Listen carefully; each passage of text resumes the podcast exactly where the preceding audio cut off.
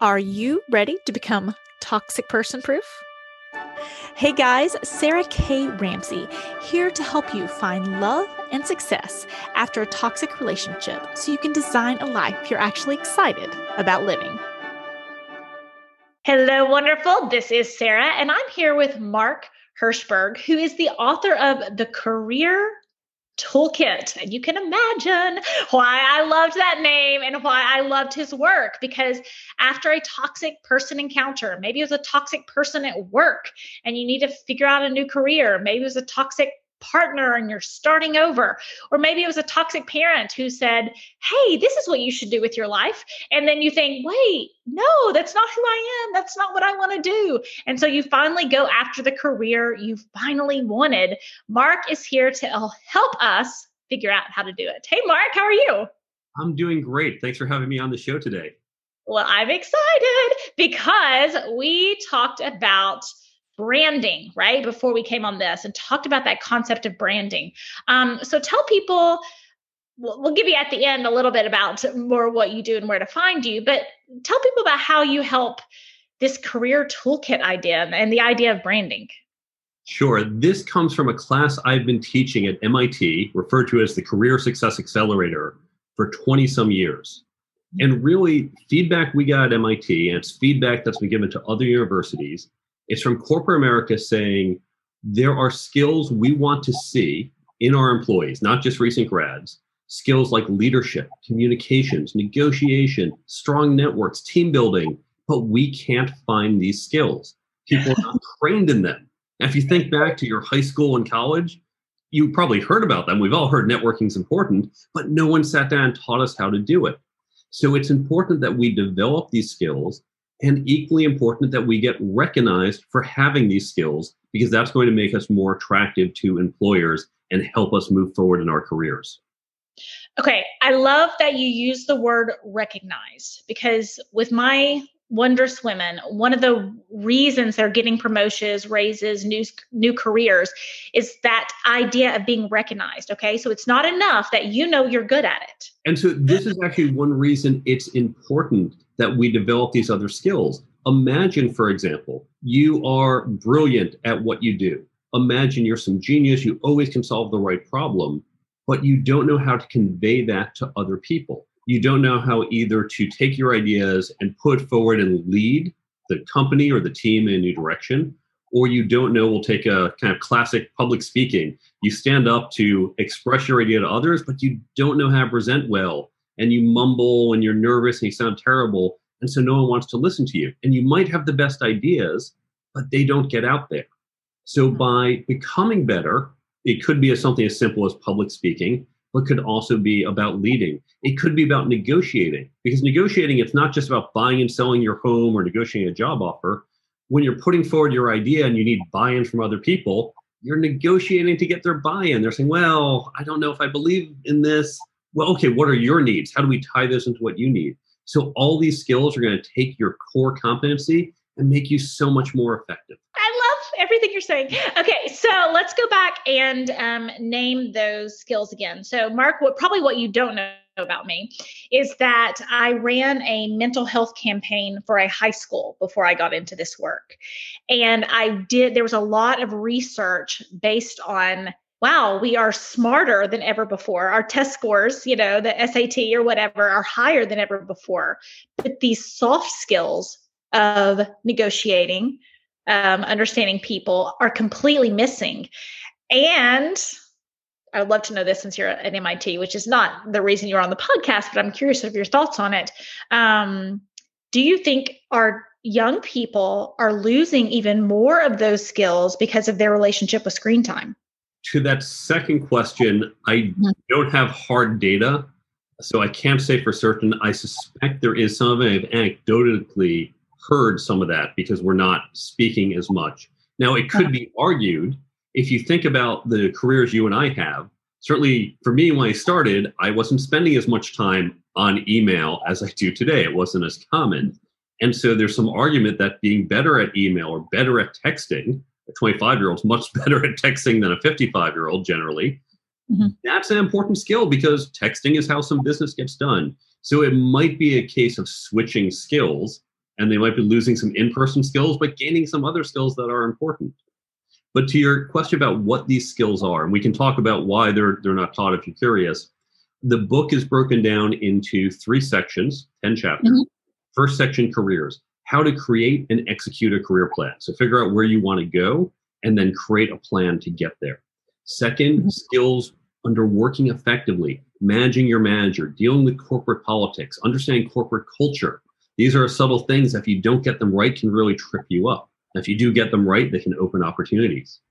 Mm-hmm. Interviewing, and here I look at also from the hiring manager's perspective. There's lots of content on as a candidate. Many of us have to hire people as well. And the secret is most of us have had no training for how to interview someone else. Second section, leadership and management. Management I break down into people management and process management. And the secret is these skills are not just for people with certain titles or not just for VPs and executives. These skills help all of us. All of us can be a leader from day one. All of us will use managerial techniques, even as an individual contributor. The mm-hmm. third section, interpersonal dynamics, communication, negotiation, networking, and ethics. Mm-hmm. Let's hit that last one, because I know my typical audience is very interested in that phase. What are some of the costs of not being able to negotiate for yourself? Here's let's look in the affirmative, because this is what you're missing out on. Imagine you're 30 years old mm-hmm. and you have a new job and they offer you $80,000. Mm-hmm. If you say, before I take this, I'm going to go and negotiate, and you get them to $81,000. We can mm-hmm. imagine that. That's $1,000 more, not a huge lift. If you sit in that job the rest of your career, another 35 years, you just made $1,000 more for 35 years. That one tiny negotiation that took 5 minutes just got you $35,000. Right? When else have you ever gotten $35,000 for 5 minutes of work? Yeah. Now, of course, you're not going to stay in that job for 35 years. You're going to have raises and promotions and other jobs, and you're going to negotiate for more than just $1,000. Learning to negotiate will, with your compensation, get you tens of thousands, even hundreds of thousands of dollars more in your career. But of course, we're now just talking about compensation, which it's more than just the dollar. It could be other things. And of course, you negotiate with clients, with partners, and as we said before, with coworkers. Learning to negotiate makes you more effective on a daily basis. So learning to negotiate will not only lead to significant financial gains, but more opportunities and better outcomes on a regular basis throughout your career and your life. And visibility too, right? If you have a creative idea that can help lead your company forward, and you have to negotiate to get that moving, right? If I have an idea I want to put forth, but I need you to buy into it, right? Because it's not going to go forward unless you sign off on it, but you're not convinced, I'll negotiate with you. Maybe it's, look, I'll help you out on your project, but you have to support mine. Maybe I can incorporate some of your needs or some of your goals into a variant of it, and that gets you behind it. These are negotiation techniques. Yeah, I love it. Well, let's talk branding, though I am glad we talked about the negotiating piece. Let's talk branding and how to communicate your strengths in a way that they are visible and accessible to the people who are the decision makers, key decision makers. The first thing you need to do is figure out what your brand is understand where you are. Right. The first thing you do, let's say if you're going to go on a diet, you want to figure out your weight. Then you want to figure out your calories, right? Mm-hmm. If you don't do that, you're just going around in the dark. The same mm-hmm. thing is true for our personal brand. We have to start out by saying, who am I? Not who I think I am. Who do you think I am? And mm-hmm. then where do I want to go and how do I get there? Now, you can start by using a technique from my friend Dory Clark, who wrote a great book, Reinventing You. And she says, go to people in your peer group, go to your coworkers or your friends or whatever group you're worried about your brand, and ask them, what 3 words would you use to describe me? Pick 3 mm-hmm. adjectives, and you collect that list and you look for patterns. You mm-hmm. can also see by people's behavior. So I had a really interesting experience years ago. I was down interviewing for some job down in DC. I'm chatting with people. We're in a large conference room. We're talking about corporate culture. A woman came in, she was listening for a few minutes and said, So I'm curious, are you just a business guy or do you have any technical skills? Since this was a technical company. I said, oh, well, I have a couple degrees from MIT, 2 of them are in computer science. She said, oh, and just shut down the conversation, which wasn't my intent. But I realized no one ever wonders, is this guy technical? Once they hear multiple degrees from MIT, everyone says, oh, smart guy, technical guy, he can do the math. That brand exists for me just from that degree. But what people never believed I could do was read a P&L, was understand marketing, was understanding corporate culture and all these soft skill issues, because that doesn't go with the MIT brand, doesn't go with the CTO title I have. Mm-hmm. And so indirectly, I recognized from how people engaged with me where I was strong and weak. So I recognized I had to, not that my skill set was weak, but that the perception of those skills was weak. So I had to do things to improve my perception or the perception people had of me. If they asked you that question today, are you a technical guy or a business guy? What would you say now? Both. I still have my technical skills, but I would say, so how would I convince you of that? Because I can say, but it's always better to show, not tell. So I'd say, well, I do have a couple degrees from MIT in computer science and physics, and I've been a CTO for most of my career. But I've also been teaching soft skills like communication and team building at MIT for 20 years.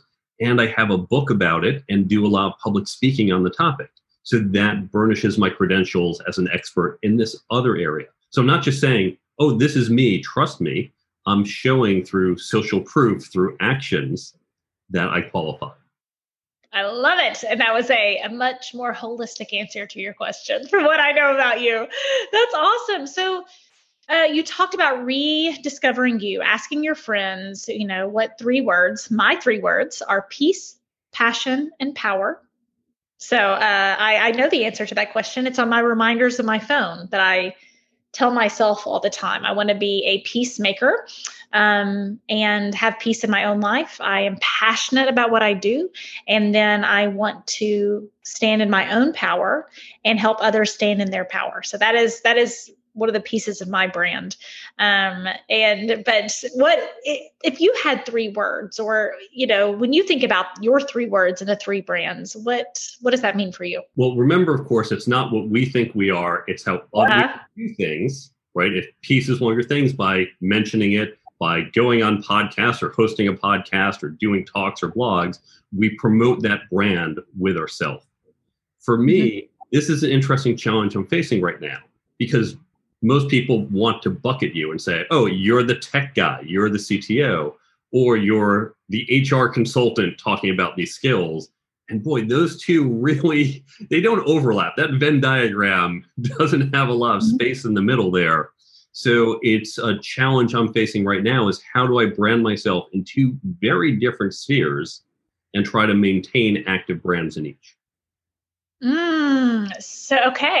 So what are some tips you have and that you give people to make sure people are getting the right impression of you, or the impression that you want to give off? I guess in your case, it's someone in the middle, right?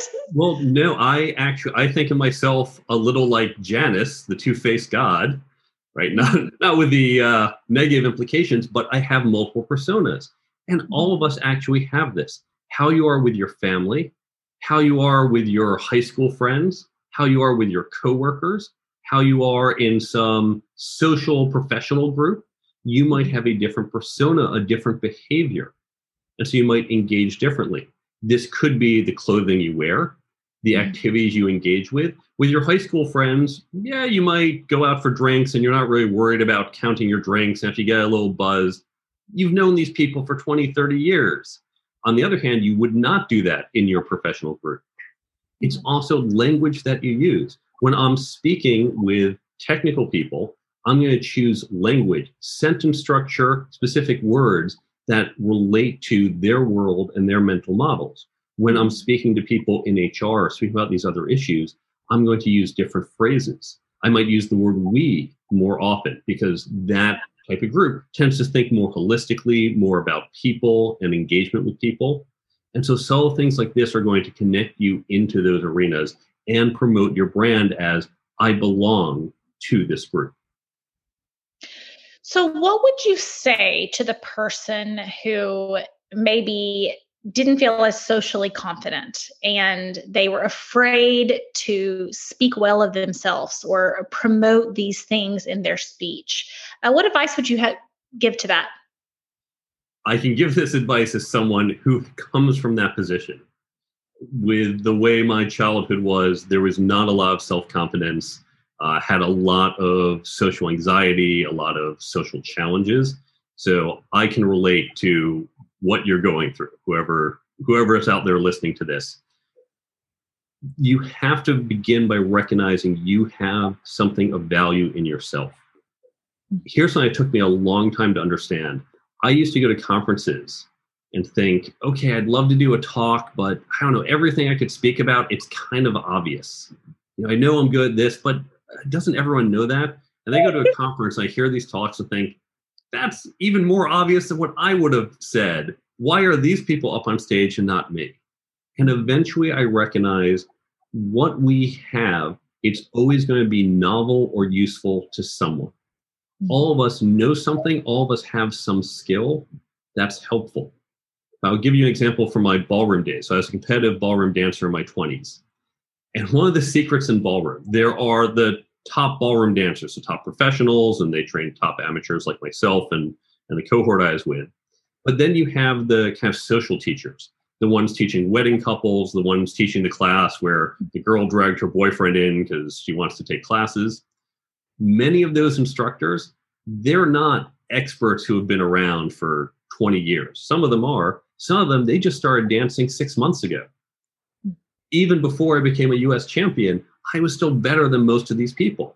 But for the couple off the street, the couple saying, we want to learn to dance, someone with 6 months of experience, they're good enough to teach that couple. They're already ahead. They have something valuable and useful to give. So all of us have something. Maybe you can't teach the experts in your field, but you can teach the beginners. You can teach maybe a step beyond the beginners. So recognize that you have some knowledge or experience or something that is valuable to someone else. And as you gain experience doing this, that sphere of what you can offer gets bigger and bigger. And isn't it true, too, that the things that we are naturally good at and gifted, we kind of think, well, that's just common sense. Everybody knows how to, you know, I do consider myself great at the art of conversation. And so it's like, well, everyone knows that you're supposed to make eye contact and lean in and be interested in what they're saying and, you know, pick out something from what, give mirror back with some of the things that they're saying so they know you're listening. And it's like, oh, everyone doesn't know that. You know, they walk into a one-on-one class at MIT and everyone's like, this person, you know? But that's important to know because the things that are easy for us are not necessarily easy for everyone, right? A friend of mine was getting paid very well as a consultant, doing some analysis, due diligence on some companies. And he eventually said, look, I feel bad taking your money. You're paying me a lot of money. And this is just so obvious. I feel bad charging you this much. And the company said to him, the reason we're paying you this much is because it is obvious to you. It's not obvious to most other people. And so that's what we have to what we have to remember is that is our value. So whatever's obvious to you, think about what's not obvious to you. And then think about putting yourself in the other person's shoes, right? And flipping it, and you'll realize the value you have to offer. I love that. And so recognizing the value you have to offer, and then not being afraid to speak that value. And everything you have said, you never came across as braggy. You always came across as very confident, and this is who I am. And I think before we started this process, we talked about, like, I consider myself a fabulous communicator. And other people have told me I'm a fabulous communicator, both written and verbally. And there's nothing braggy about that. There's nothing braggy when you're saying, yeah, this is what I've done. This is what I've accomplished. This is who I am. And I think there's a lot of worth in getting past that point of like, oh, if I say that, people think I'm a terrible person or braggy or whatever else. And then I think what you're saying is people will see your value. They will see you as valuable. It's also when, why, and how you're saying it. If you walk up to someone at a party and say, hi, I'm awesome and here's why. Okay, that's braggy. But if someone's saying, oh, you know, I'm struggling with my exercise routine. You say, oh, well, I've actually been a trained physical therapist or a trained personal trainer in my younger days. Let me offer you some advice if you'd like, right? You're saying, I'm an expert. I have something to share. You're not doing it to make yourself feel better. You're doing it to help the other person. And so when we genuinely try to help others, it's okay to bring out your credentials, not to beat them over the head with it, but to say, this is why you should listen to me. And if you provide it, again, in a show, don't tell way, don't just say, I am an expert. Say, oh, well, I was a personal trainer throughout college, so I've trained scores of people, happy to sit down with you, give you some advice. You're doing it to help the other person. And knowing what questions to ask can have a lot of value too. I had a, you know, if a doctor says, does it hurt here? And you're like, yes, how did you know that? There's instant credibility and value with that. You know, if I had a client recently, she got promoted as a manager of a very elite physical training thing. And she said, where do most of our clients come from? And you know, what is our ideal client? And the manager's like, oh, that's great. I'm glad you asked that question. And it instantly gave her credibility and value and added value. And she wasn't bragging. She knew she was enough of an expert to know what question to ask. Have you seen that prove useful as well? There's the famous story, and I don't remember the names, the famous story of two men who are running to be Prime Minister of Britain. And some woman had dinner with each of them on subsequent nights. And newspaper asked, you know, who was better, right? Who did you prefer having dinner with? And the woman said, the first man, I had dinner with him, and I thought he was the most brilliant, interesting person in the world. Then I had dinner with the second man. He made me feel like I was the most brilliant, interesting person in the world. And it was the second man who won. So if you're sitting down to help someone, think about what therapists do. A therapist doesn't say, oh, well, let me tell you, we've been talking for an hour, here's your three problems. So write this down and fix it. They want you to realize it. They want you to get there because that's where it's going to sink in more. So if you're an expert saying, okay, do this, this, this. Now, if it's your doctor saying, take these pills, okay, fine. It's a prescriptive engagement. But when you're working with someone, if you can help lead them there, which because of your knowledge and experience, you know how to ask those questions, as you said, you know how to guide them the right way, and they discover on their own, a couple things will happen. First, they'll have a much more positive experience, which they associate with you because that experience was when they were speaking with you and standing with you. Second, it's going to be a deeper experience for them because this person figured it out by herself or himself. And third, you're going to be recognized as helping to guide them, but not in a, I am telling you what to do because I am the expert, listen to me. It's the, wow, you really helped me, right? Help, not told, which is a much better experience for the recipient. Agree completely. Mark, tell people where they can find more about you. You can go to my website, thecareertoolkitbook.com. There you can learn more about my background, more about the book, the free app on Android and iPhone that goes along with the book and helps give some of the great advice. There's a whole page of free resources, as well as other books I recommend. All of this is available at thecareertoolkitbook.com. So last question, and the most fun one. If you got to broadcast to the entire world for 1 minute and tell the whole world one thing that you wish people knew, what would you tell them? We spend so much time learning raw skills, English, math, history, and these are all valuable.